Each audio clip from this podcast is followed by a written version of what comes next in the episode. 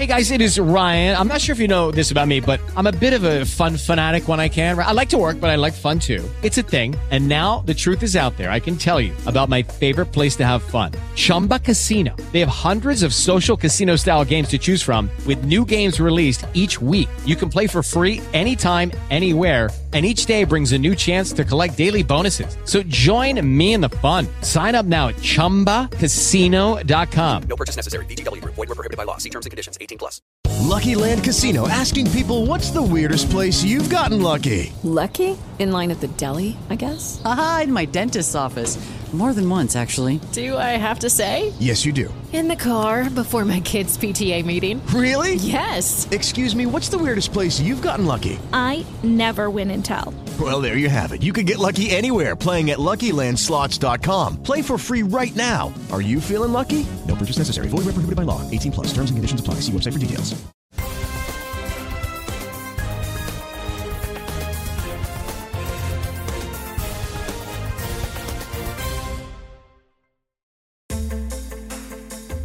In questo numero di Turismo Magazine. A luglio oltre un milione di voli in Europa, prima volta dal 2019. Crescono gli occupati ma non sono abbastanza qualificati. Ad agosto oltre 700.000 arrivi negli aeroporti italiani. A luglio il traffico aereo in Europa è aumentato in media del 7% rispetto allo stesso mese del 2022. In totale i voli hanno superato quota un milione per la prima volta da settembre 2019. Lo rileva Eurocontrol, evidenziando che in circa la metà degli stati i livelli di traffico sono uguali o superiori a quelli di luglio 2019, in particolare nell'Europa sudorientale. Tuttavia, a luglio il vecchio continente ha vissuto condizioni meteo estreme e il ritardo nella gestione del flusso del traffico aereo legato al maltempo è stato di oltre due volte e mezzo rispetto al 2022. Il maggiore impatto è stato registrato in Germania, Ungheria e Serbia. Negli aeroporti i maggiori ritardi legati alle condizioni meteo si sono verificati a Francoforte, Gatwick e Monaco.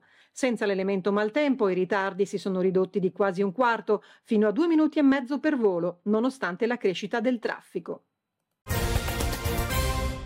Più occupati ma non più qualificati. Il comparto del turismo ha registrato nel 2022 la maggior crescita, facendo segnare un più 10,3%. Nel confronto con l'anno precedente, come rileva un'indagine della Fondazione Studi Consulenti del Lavoro su base Istat, il numero di impiegati nel settore è passato così a 1.338.000.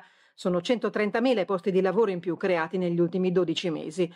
Il boom riguarda soprattutto il nord-ovest, che con 56.000 lavoratori in più e un incremento occupazionale del 17% supera di gran lunga il nord-est e il mezzogiorno.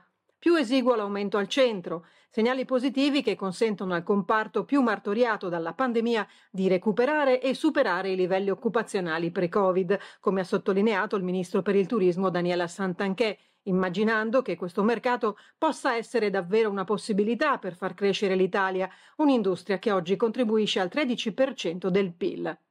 Eppure l'esplosione del comparto dei servizi di alloggio e ristorazione cela alcune ombre. Su 100 occupati solo il 17% rientra tra le professionalità ad alta qualificazione. Nell'ultimo anno in particolare la crescita occupazionale ha riguardato soprattutto i livelli professionali intermedi, a scapito di quelli elevati e bassi.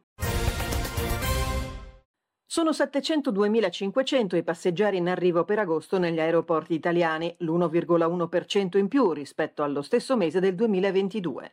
Sono soprattutto i turisti stranieri a transitare nei varchi dei nostri scali, dove solo il 20% è italiano, mentre spiccano statunitensi, seguiti da spagnoli, francesi e canadesi. Nel 35,7% dei casi si tratta di coppie in vacanza. La classe di viaggio è per la grande maggioranza l'economy, anche per il caro prezzi dei voli dell'estate 2023. È quanto emerge dall'ufficio studi Enit su dati The Data Pill Company, in cui si sottolinea che gli arrivi maggiori sono da cinque aeroporti. New York, JFK, Toronto Lester B. Pearson, Madrid Barajas, Seoul Incheon e Buenos Aires Ministro Pistarini. Le vacanze in Italia vengono programmate con largo anticipo, prevalentemente tra i due e i sei mesi prima della partenza, periodo indicato da quasi il 30% degli intervistati. Solo l'11% ha prenotato la settimana prima di partire.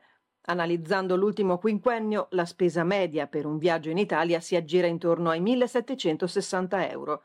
Gli statunitensi spendono più di ogni altro turista internazionale, tra i 2.000 e i 5.000 euro. Provengono da Spagna e Francia i turisti che spendono di meno. Le località balneari e le città d'arte sono le destinazioni più apprezzate, ma anche i laghi destano un certo interesse.